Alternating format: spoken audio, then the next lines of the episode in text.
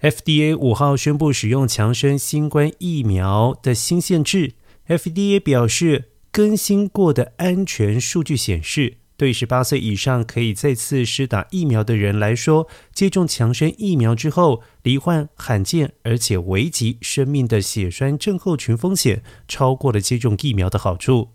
因此，只有无法获得其他疫苗，或者是临床上不适合接种其他疫苗的人，才能够接种强生疫苗。